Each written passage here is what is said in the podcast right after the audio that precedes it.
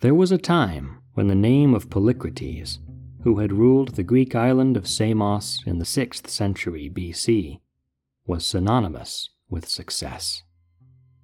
He had climbed his way to absolute power amid an age of turbulence on Samos, as the Persian Empire was making rapid gains on the Ionian mainland to the east, and the aristocracy that had governed the island since olden days was teetering.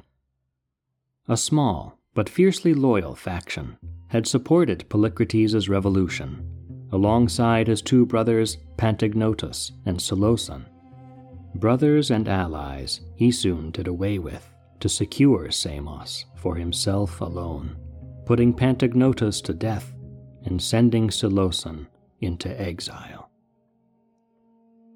But in time, once he had won his new power through blood, cunning, and conviction, he had wielded it wisely and well, earning the respect of onlookers around the Greek world.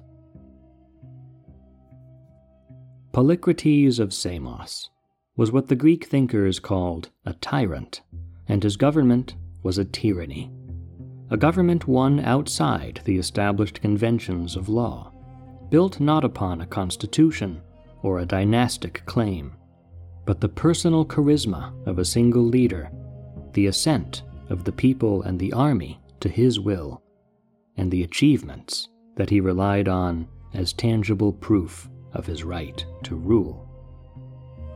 Though he was feared, Polycrates was equally admired, and he lorded over the island with an iron fist or a velvet glove, as the circumstances called for. Under Polycrates, Samos flourished with new temples and public spaces. He recruited craftsmen from around the Mediterranean world and paid them handsomely to see through ambitious designs, monuments to project prosperity and goodwill for all to see. An impressive shrine dedicated to the patron goddess Hera, new constructions for the capital city's harbor, and a grand aqueduct planned by the famed engineer Eupalinos, bored straight through a mountain by two teams working on each end, a marvel that awed the ancient world. Poets, physicians, and intellectuals thrived on the island, well patronized by Polycrates' regime. And not only in culture, but in war, Samos grew strong. As a soldier and a leader, Polycrates had earned a reputation for victory, and he transformed Samos into the mightiest seafaring power of the day, ordering up a brand new fleet of a hundred fifty oared ships and casting them against any rivals he saw fit to conquer or plunder. In the prime of his life, at the pinnacle of worldly success, the tyrant Polycrates had it all. But mortals should take heed, for the gods demand that every life but theirs has its even share of triumph and sorrow, and a lifetime without grief they keep only for themselves. Polycrates cultivated diplomatic relations with other powers in the Mediterranean world, and the most valuable of these alliances was with the land of Egypt then ruled over by the pharaoh Ahmose II, or, as the Greeks called him, Amasis. What became a genuine friendship began as a matter of expediency, for Polycrates' fleet made a crucial ally for Egypt against Persian advances. Assurances of support between Samos and Egypt were exchanged, and over time the ties of formal diplomacy engendered a bond of mutual trust. From Polycrates' friendship with Amasis, a famous legend arose, passed down to posterity in the pages of the historian Herodotus. The legend tells of the tyrant, the pharaoh, the curse of a ring, and the price of incurring the jealousy of the gods. Amasis was a thoughtful and wise man. and Polycrates' extraordinary success didn't escape his notice.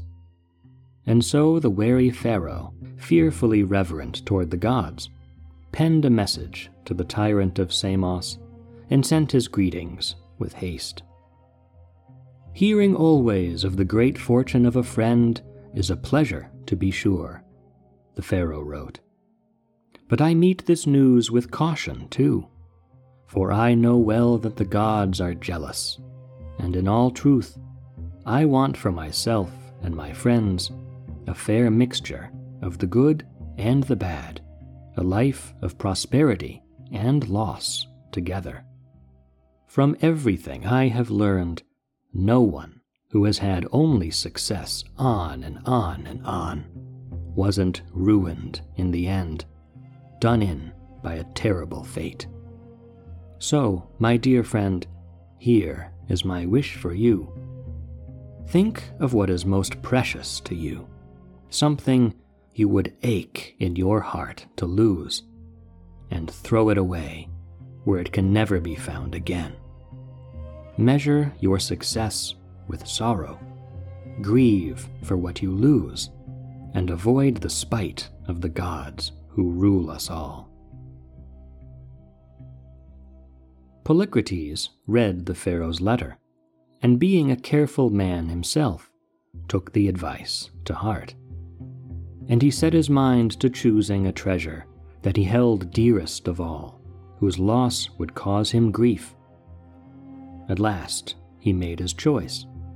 There was a ring he wore, of wondrous craft that he prized above all, an emerald set in gold, the fine work of Theodorus, the son of Telecles of Samos. Pained at the thought of losing it, he resolved to cast it away, as Amasis advised, and he embarked on a ship out to the deep waters of the open sea. When he was far from the island, he took off his treasured ring and hurled it away into the swelling sea, where it would be lost forever under the dark waves of the Aegean. When the deed was done, he sailed back to his capital with a heart full of sorrow. But five or six days later, the tyrant was met with a surprise a humble fisherman, had sailed from the coast of Samos and made the greatest catch of his life. He decided to bring the fish to Polycrates' palace and present it to him as a gift. Entry was granted to the fisherman, and in his lord's presence he said, Great leader, I am a simple man who lives by the sea, but when I caught this fish, it seemed worthy to me of you and so here I bring it now and offer it to you. Polycrates was grateful and pleased by the fisherman's words. He said in reply, I give you double thanks for what you've offered me, both your kind words and your gift. And I ask you for the pleasure of your dining here with me. The fisherman beamed astounded by the honor, and went home before the meal was prepared. But when the great fish was brought back to the kitchens, and the servants cut it open to fix the dinner, out from the fish's guts tumbled the gold and emerald ring that Polycrates had sacrificed to the sea. The servants recognized it as his and carried it with joy to its rightful owner, they gave it to him and told him how they had found it in the belly of the prize fish. Polycrates saw the hand of the gods in this turn of events, and he wrote a letter to Amasis in Egypt, telling him about the ring he had willingly lost and how it had found its way back. The letter arrived at the Pharaoh's court, and when Amasis had read it, his hands fell in despair. No man could save another from what fate had in store. This he knew.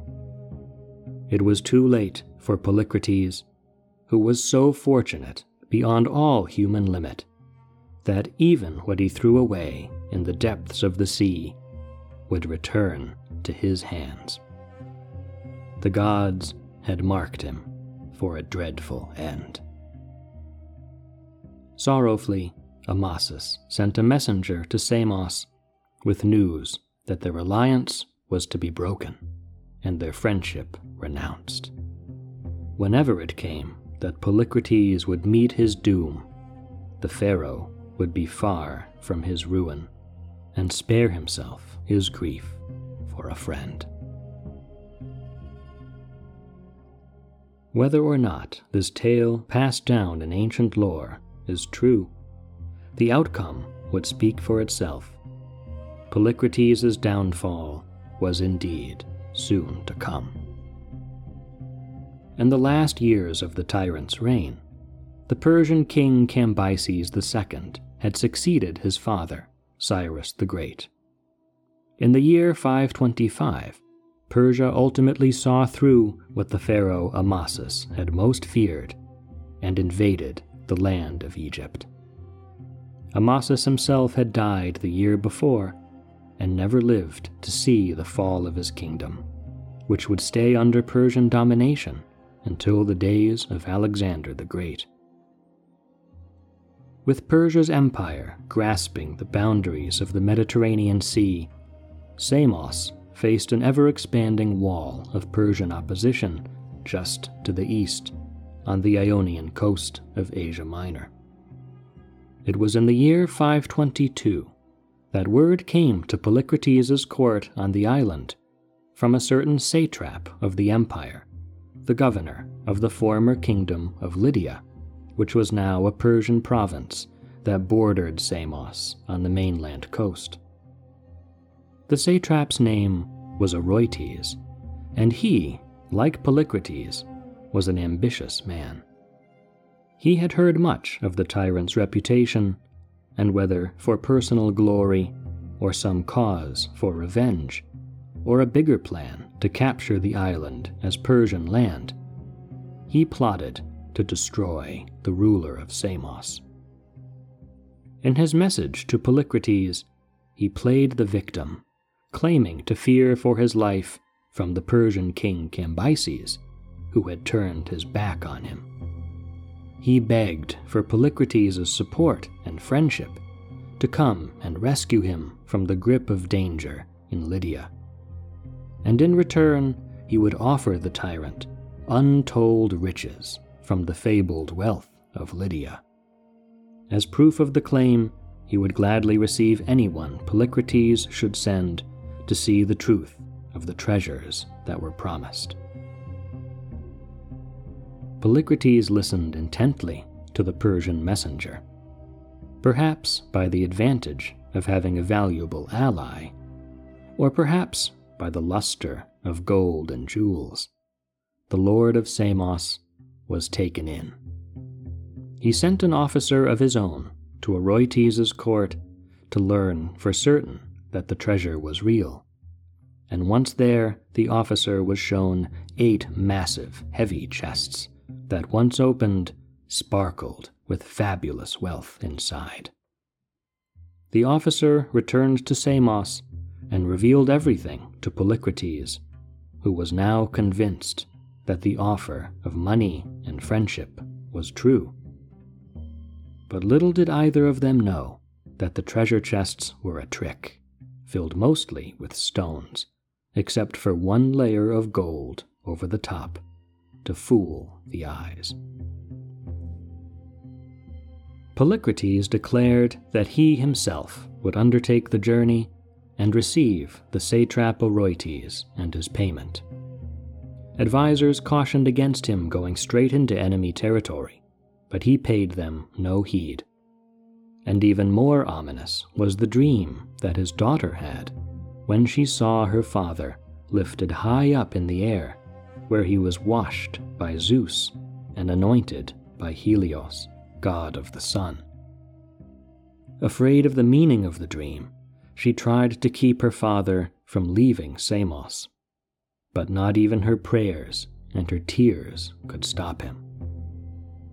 He boarded one of the fine ships he had built and sailed away with a company of friends and ministers, but without his army, believing that his success and good fortune wouldn't fail him now.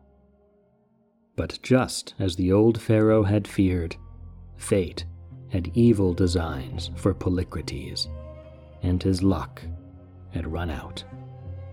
When he arrived at the satrap's home in the city of Magnesia, he and his men were trapped and imprisoned. Oroetes killed the tyrant Polycrates and nailed his corpse high up on a cross.